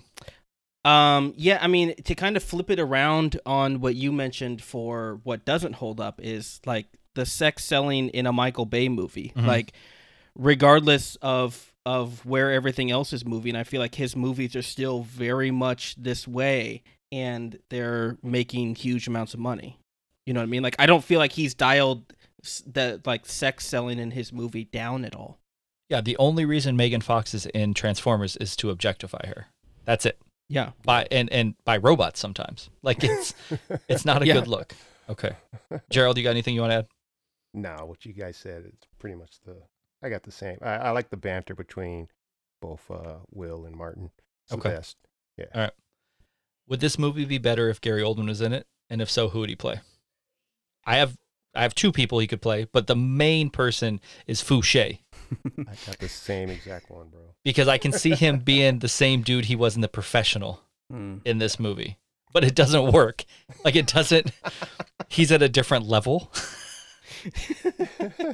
but I have he could be the captain as well, but at that point like it's not it's too much. Like it's not Yeah. he's not in he's not right for that that role in this movie, but he could play it obviously. Damien. Uh, I'm just gonna read you what I wrote, which is probably These are the best. probably not Mike, Marcus, or Julie. Literally anyone else, though. I mean, maybe Julie. I mean, it's gonna diverge from Michael Bay's uh, objectification of women. True. Gregg, what do you got? I'd put down JoJo, and I I I, th- I was The rubber like, as? I was watching him. Yeah. as I was watching, I was like, oh, like a, a Gary Oldman of this of this era of that era of the like mid '90s. Eh, well, you could have fit that role. You know who's not afraid of Will Smith in 1995? Gary Oldman. You know what I'm saying? Like it's not. He's not. Like Imperioli is young so at that point. You can see him maybe being a little slimy, a little worried about when someone actually puts hands on him. Gary Oldman's not worried about throwing hands with Will Smith. I'm just saying, just not. Jerald, Uh, the only one I had was uh, Fouchet. I, I mean, he wouldn't have made it better. I don't think it would have been a better movie, but he he would have made that character better, way better. he than what he'd was. certainly be more like sinister. sure Yeah. for sure. Fouchet is not scary. Not at all. No, he's None of the bad guys in this movie are intimidating. Yeah, no. he literally. I'm just- more offended He's just throwing a tantrum the entire time. the entire time. Yeah. Doesn't he headbutt like the chemist? He, he does I- some weird thing where he hit. Yeah. And plus, like, a I, weird character. I got problems with that too, because like he needs the chemists. So why are the chemists being little bitches? I'd just be like, bro, you you fucking need me. like I don't need you. Uh. And his two henchmen, the old like the worst. fucking Oh, wop, God. like the old just in, they are just like it's everything that they want like an Italian older man to look like and sound like. And I'm just like, this dude ain't doing. No-. And then the other guy who's the mustache and the hair, it's all out of central casting, dude. It's terrible. Oh. Terrible. All right. Uh, most memorable line. Going into this movie, I was like, this movie has a ton of lines. I remember. Yeah. And then I'm like, nah, I kind of don't. Like, nothing I want to say. Like, I don't want to repeat some of the shit they say because it's so corny to me. So, three lines to me have a Coke and a smile, I think is still funny. When Marcus, you know, when, when, when uh, uh, Mike is like, hey, trying to trying to interject into the the family discussion and Marcus just tells him go have a coke and a smile. That makes me laugh. Uh, freeze mother bitches. Like we already said that. And uh, my shit always works sometimes I think is a, is a great line. Yeah That was a good Yeah. Damien you have any you want to add? Uh, they're super corny. You just have to like Super. embrace it. Um, I wrote down a bunch, but I'll pick a Let's few. no I want to hear them all. Uh, okay, from the top, um, when they're in the car at the start of the movie, uh, I think it's at the start of the movie. Uh, you're damn right, it's limited. No cup holder, no back seat, just a shiny dick with two chairs in it. I guess we the balls just dragging the fuck along. it's funny but I can't deliver it like that so I Oh, like intentionally didn't write it down Yeah, it was rough. Um, when they're they're going into the uh, that house, and I think it's I think it's Martin, and he says, "Don't be alarmed, we're Negroes." Uh, no that's No, uh, that was Will Will Smith Smith. Oh it, yeah, yeah. And then and Martin's like, no, you got to say it like a white person or something. yeah less like, bass in your like to- voice Yeah. He's- yeah. throw Some sugar. He says, "Yeah, he's brown brown sugar yeah, yep." Um, hey but- Jerald do Jerald do we sound like that That's what Martin said. I don't I'm know. asking you do I sound like that No, no, not at all. All right, because I've always That's- I've that's- always been like, I wonder if I sound like that to other people. All right, go ahead, Damien. Uh, I don't know why you're going home to your wife. You got shot in the leg. Your dick probably don't even work. Was that directed at me? yeah, yeah, no, I was just telling you that. Oh, Uh, okay. getting getting back to my memorable lines. Fuck.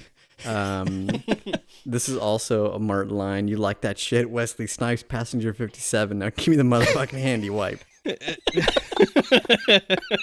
The handy wipe made me laugh Oh too. yeah. Uh, let's see. My wife knows I ain't no bitch. I'm a bad boy. That's so corny, Yeah, oh, dude. yeah. So corny. Um, let's see. Oh man. I'm always it's always cringeworthy when when they when in casual dialogue they mention the name of the movie. oh, like yeah, I'm always yeah, like, oh god, that any movie, it doesn't matter. yeah. Like it always makes me cringe. Uh, a really quick Sanchez and Ruiz one. It would take me a month to explain Cones to you. Dude, just so dismissive. Yeah. And then uh, that's cold. So is your mama's bed. Dude, another isn't that another Santre- Sanchez and uh, Ruiz? Oh yeah. Cold. Yep. Gregg, I mean Damien just covered them all. I know. I don't know what I have to add except for the fact that like they're they say like every corny 90s action movie uh, line while they're chasing the guy down the tarmac. I was just sitting here going like they're just delivering like one after another. Nothing that's worth repeating, but like the combined quantity of them in that like 2 minutes of the movie was insane. The you forgot your boarding pass blows up the plane. And what does will smith just say? Doesn't he just say like what's up? or sup? and then he blasts the dude in the chest with a shotgun? I remember thinking it was the coolest thing ever when he's like give me a pack of like fruity bubblicious yeah. tropical fruit bubblicious and some some skittles. Skittles, i was dying. I remember thinking like that's the coolest thing ever as a 15 year old. And now i watch it and i'm like oh god that's terrible. Like it makes me uncomfortable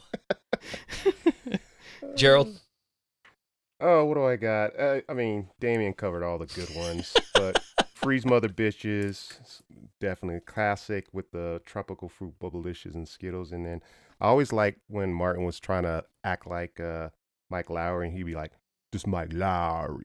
So that always made me laugh. I left you guys All a right, yeah. bunch. Yeah, you, you covered you covered all the. No, no, I, I left you guys a bunch. There's uh, when I come, I come with the thunder. and then let's see. Is that on your Tinder profile? no? I mean, it's about to be in my my IG bio. Dude, please.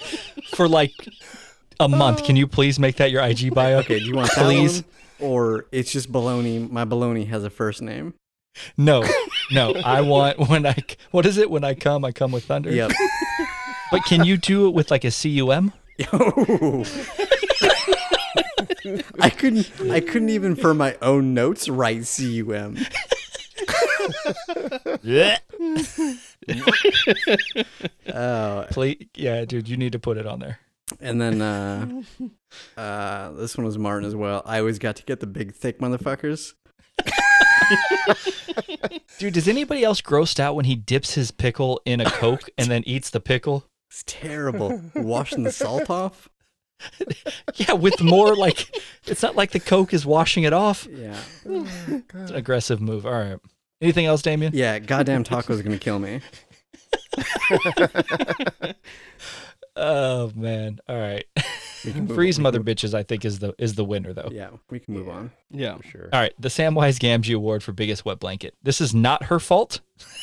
This is completely Michael Bay's fault, but obviously it's Teresa. It's Michael. It's uh, Marcus's wife, who I find really attractive in this movie. I'm not sure why, but I think she's a very attractive lady. She's written just like the biggest terrible wet blanket ever. Like the dude is just trying to serve, you know, the greater Miami area as a, as a social uh, or as a uh, what civil servant and like she's just like, nah, nah, you got to come home. Like you can't keep you can't keep being a cop. Damien, you got anybody you want to add? No, I, I had the same one, and I had a really difficult time even writing it down because it's entirely like Michael Bay's fault. Um, yeah, Yeah, it's not it's not her fault at all.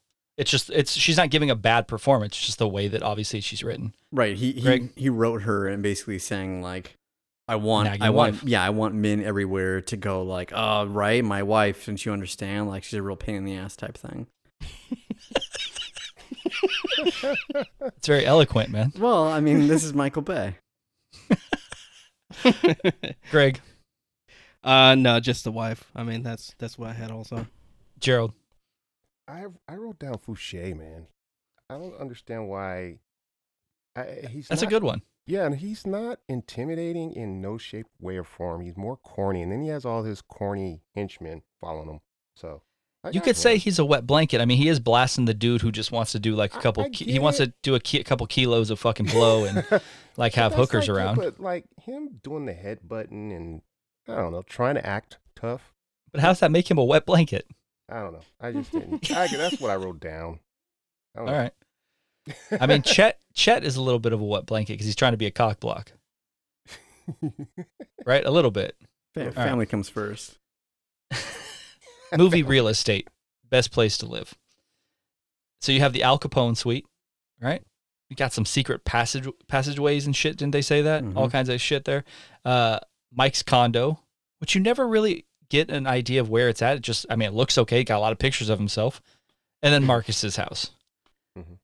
i think i'm gonna go with marcus's house. Like it looks like it's not in a bad area. Decent square footage. Nice little front yard. Like i think i might be okay with that. And he must be doing okay because his kids got Jordans on. If anybody noticed that, his kids got Jordan 12s on, so they must be doing okay. Or no, Jordan 13s, so he must be doing all right. Damien, Mike's apartment or condo, or whatever it is, is terrible. His, it's pretty terrible. He have a waterbed? I don't remember. I just remember like seeing that, you know, as I watched it yesterday, going, if he designed, whoever designed the interior of this, knowing like where he's at, it's so bad. Sure. Um, Yeah. For me, the like coolest looking spot that I would want to live would be uh, Julie's apartment. She has like a very clear sort of like Art Deco kind of theme going, which I do like.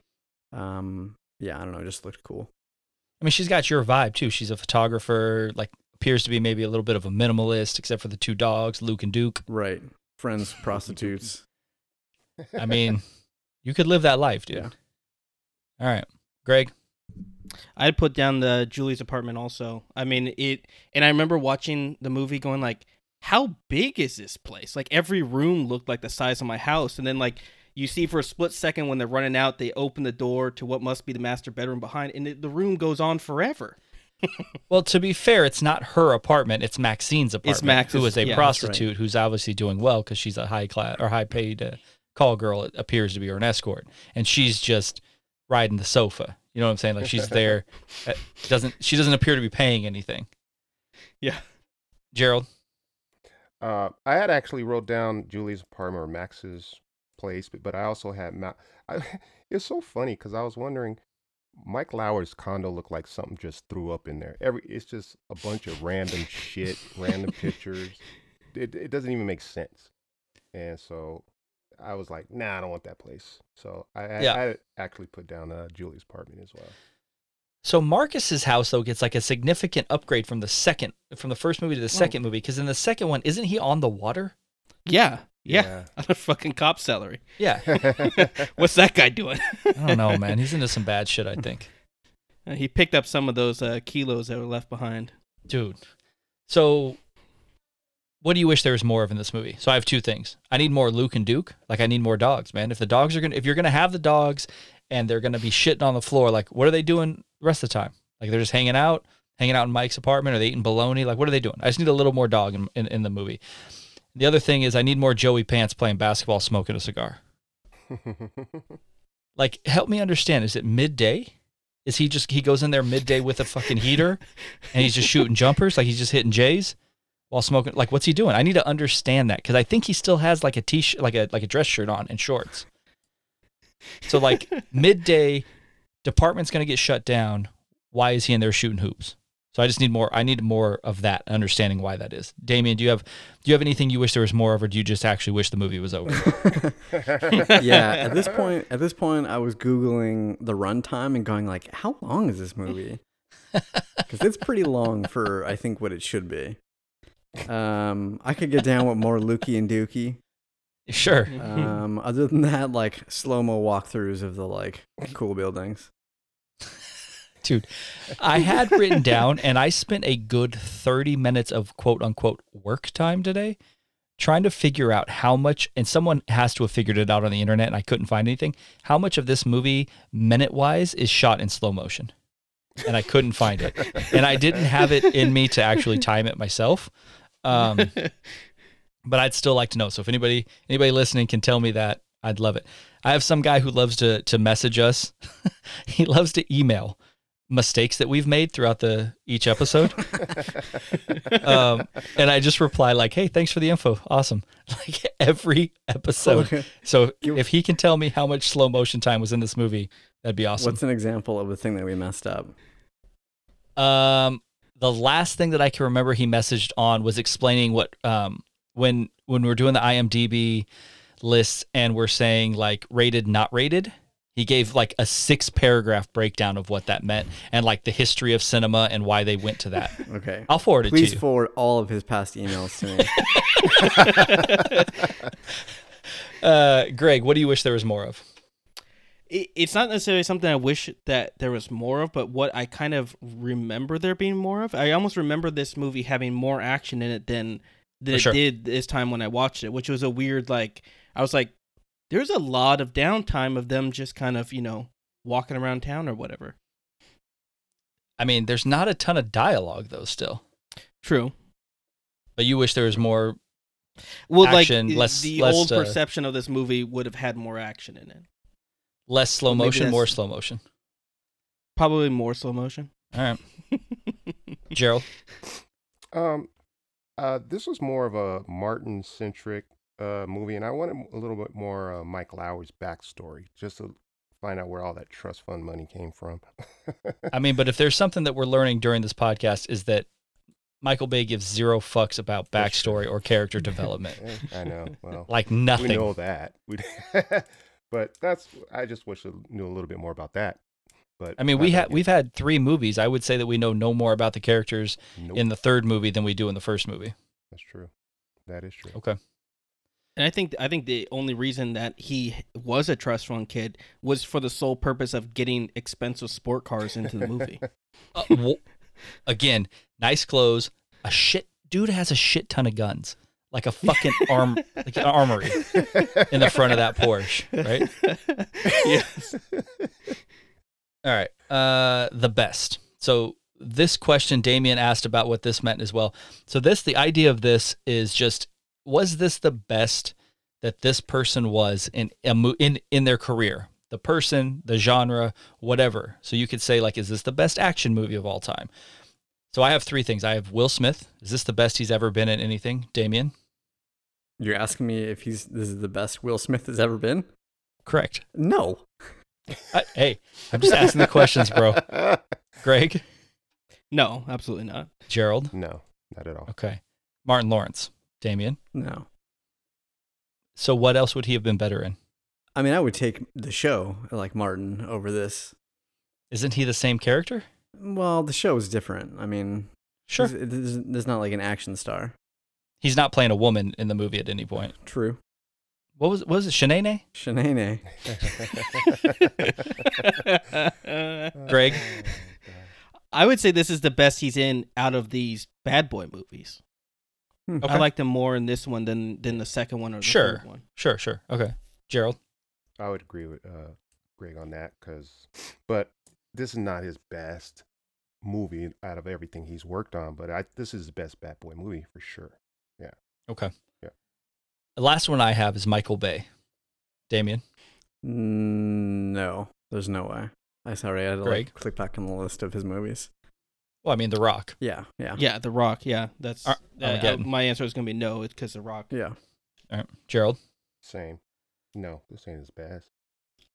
Okay. Anybody have anybody else you want to add to this? Damien? No, Gregg? No, All right, Jerald. All right, let me ask this question then. In the pantheon of, and Damien's going to hate this question, in the pantheon of action movies, where does this rank? I don't need a number, obviously, but is it somewhere like if you were going to think right off the top of your head, action movies, is this maybe like in the middle of the pack? Is it one of the better ones you've seen? Kind of mediocre, like standard, worst? What do you think, Damien? prior to watching it yesterday, um, based on my memory, I would have put it like upper middle or something like that. Sure. I feel like it got bumped down pretty low though. Okay. I dude, I couldn't agree more with you. Gregg, I'd say it's like in the middle. It's in the middle. Jerald. I'm gonna say middle, and I think that's more for my nostalgia for the movie. And I, I still, I, it's still a fun movie for me. It's, I- it's I but it's not. It's, it's, it's I have- more of, it's more of a com. I would say more. I like the slapstickiness, and again, I like Martin. But as far as action, I mean, there, yeah, there's a lot of guns, but It's than- considered an action comedy, so Yeah, it definitely has the comedy, comedy. aspect. Yeah. I'm just surprised by by that because you know you did say that this was in your top ten, and then for it to Uh-huh. be like middle of the road, that's surprising to me. And again, I I I think it's more because of Martin and what this movie's done for me when I first watched it, and I still get Sure. a kick out of watching it. So that's why. Okay, Um, is it the you know no, it's nowhere near being, but it's I wouldn't say it's lower than like medium. Um, so right above, you know, medium grade, I I would say. For me, is this the best out of the series? Yes. Number Okay. three is is unwatchable. I watched it and and I did it out of respect for I don't know. I wanted to watch it. I wanted to close Sure. it out because you know we've been waiting for Bad Boys three forever, or, or you know mm. Bad Boys for life, and it was bad, super bad. And Okay, yeah, I haven't yeah. seen it, and I want to watch it. It has Yeah. like a 75 percent on Rotten Tomatoes. It's critics. I don't know why. I have no Okay. idea. They make Martin look so bad in this movie. It's for me. It it, hurts my feelings. Okay. and, and and I think I, I think I talked about it, or maybe I sent someone a message about the color. We talk about color grading on this movie. That thing is like neon purple, raved out. And Well, I'm that's how the second one looked. this one's it it dialed it up again. It's just Yeah. unwatchable. Even the action is so unbelievable. it is so bad, unbelievable. Yeah, I mean, if you if you remember though, there is a shootout in the second one where they are dumping boats on a freeway. I just want to make sure we all remember that where there's a guy driving a truck that has boats and they are literally letting it go, and the, I the got you. Ferrari is just There, there's Driving- some pretty more. There's some pretty fantastical stunts in this thing too, and I'm like, that doesn't even make sense.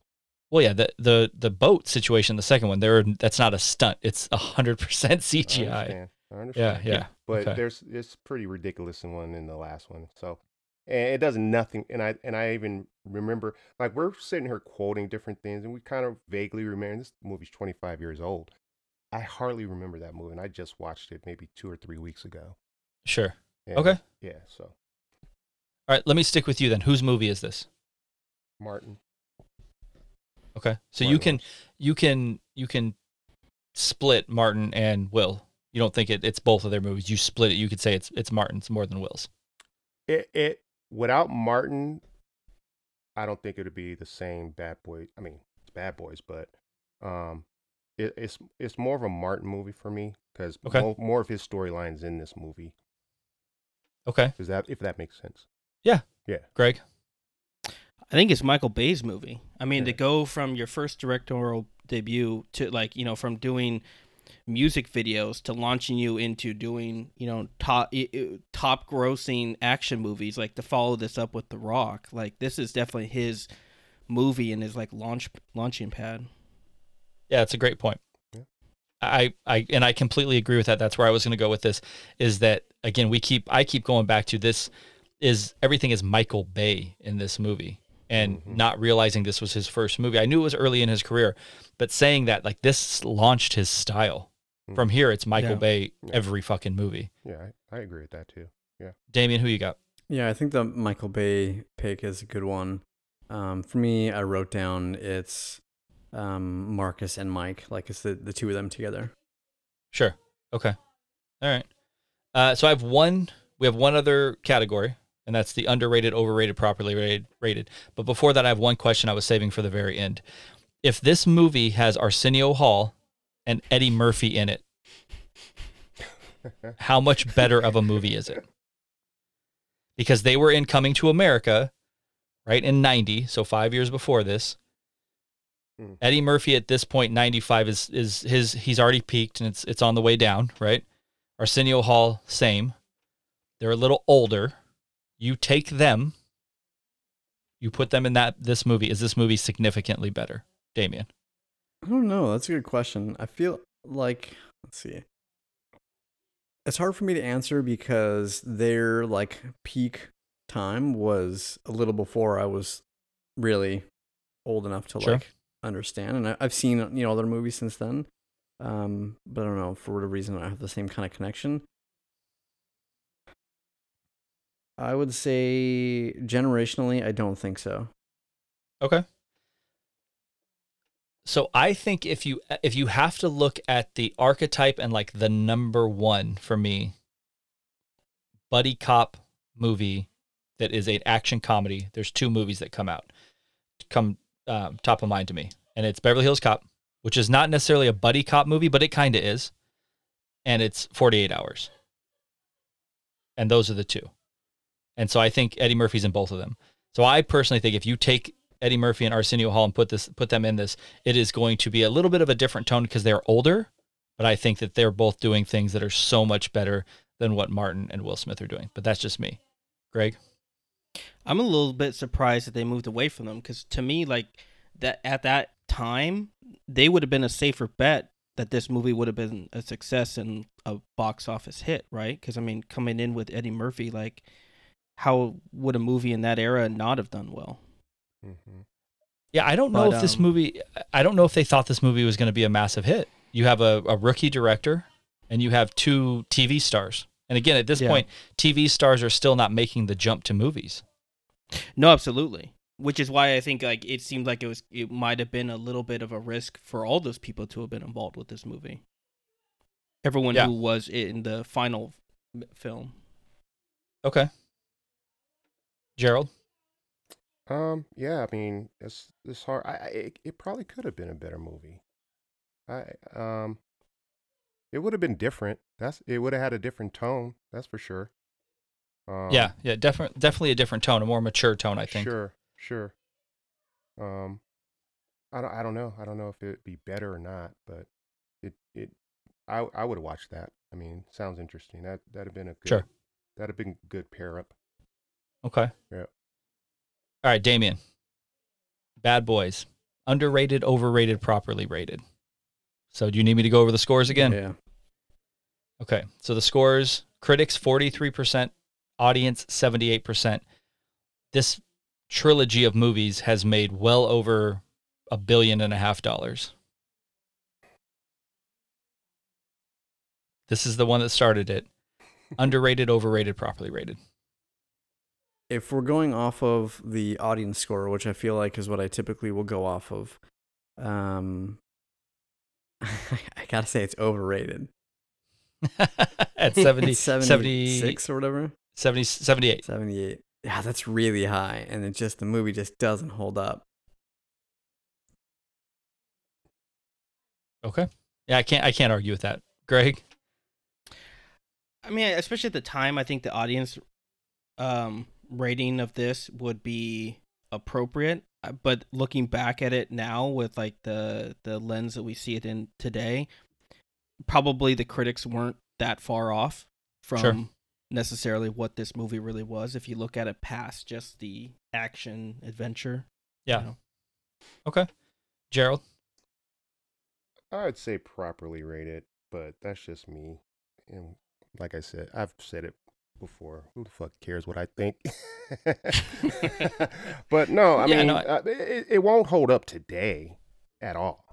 Um, but for the time, seventy-eight. Uh, what that was, uh, audience.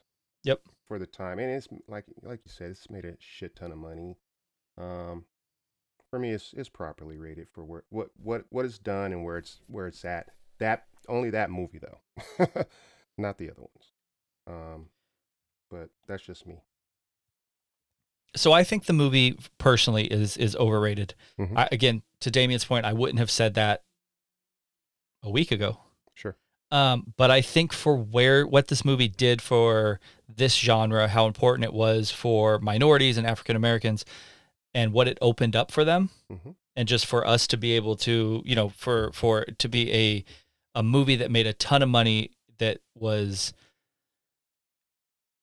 it just you know was was was open and liked by all different um groups i think that it's a, it's an important movie for Mhm. what it is. Mhm. so i can't take that away um but i think that it just a lot like other comedies and again to jerald's point this is more comedy than action movie to me doesn't hold up as well as a lot of comedies do and i think that is a part that, that's a re that, that happens with movies comedies specifically that we watch this far out of the time period they were they were filmed like this movie hit we all agree in 95 hit way more than it does now Yeah. and it's not something where you're like, oh, the jokes don't work because it doesn't, they're not these elaborate setups for the jokes where, like, after you've watched it once, it doesn't hit again.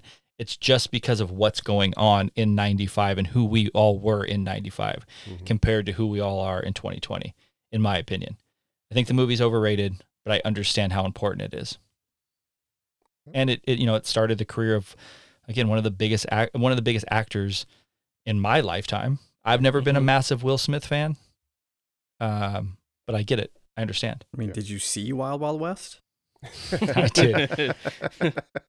Damien, you like Django like I like Django. Will Smith was originally offered Django. hmm Does that movie work if he's Django? I was thinking about that because I just watched that a couple days ago. Um, again, obviously. I yeah, I don't think so. I don't particularly like Jamie Foxx. There's nothing like I wouldn't go out of my way and say that I enjoy him as an actor, and I can't think of anything Sure. that I particularly like him in. However, he's fucking amazing in Django. He again, we have an award named, we have a category named after him. Um, he's great in Collateral. I don't think I saw that one. yes. He's good. Yeah. There's there's stuff he's good in, but then there's the you know things like Ray, which he won the fucking Academy Award for. But to me, again, that's a terrible performance. It's it's a caricature of an actual real life person, and he's pl- it's a biopic, and he's not portraying to me a real person. Hmm. So I'm with you, but he's so good in Django, and I don't see anybody else playing that role like he did. Yeah, agreed.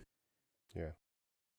But then again, like because he's he's carrying his own in that movie, he's holding his own with with Christoph and DiCaprio and Sam Jackson, Yeah. Yeah. who are all you know batting a thousand in that movie. Mhm. So, all right. All right, guys. I feel like uh, this maybe wasn't the most uplifting of pods, but it's a it's a it's an honest assessment of a movie that none of us had watched in a long time, and we were all excited to do this pod. Yeah, So absolutely. I think that this was still a really fun one to do because not a lot of times do we watch a movie. The only movie I can think of that was similar to this was when Tyler and I did Christmas Vacation. Mm.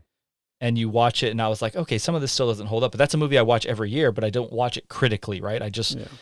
I watch it. It's in the background. I don't sit and watch the whole thing. So this was an interesting kind of case study, and I enjoyed it. And I, I I'd like to do more like this, where maybe, you know, it's it's not Empire Strikes Back. It's not something that I know is one of my favorites, but it's something I remember liking quite a bit, and maybe it doesn't hold up as well. Sure. Yeah. Yep.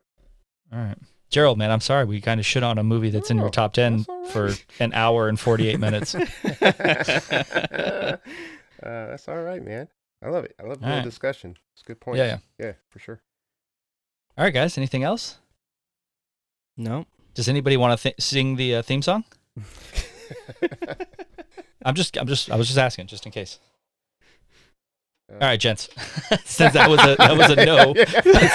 For the best we not. It's like, All right, guys. All Thanks right. for being on, and uh, you guys all be good, and we'll do it again. All right, everyone. That is the Bad Boys long form discussion podcast. Hope you guys enjoyed it. Uh, let us know what you thought.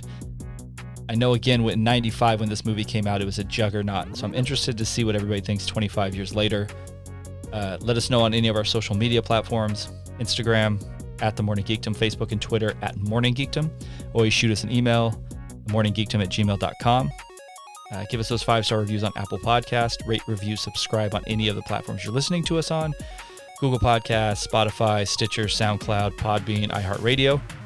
Thanks to Damien, Gregg, and Jerald for being on. You guys are awesome. Sorry, Jerald, we shit on a movie you like for uh, an hour and 48 minutes. And uh, yeah, guys, can't wait to do it again. We'll do it next week.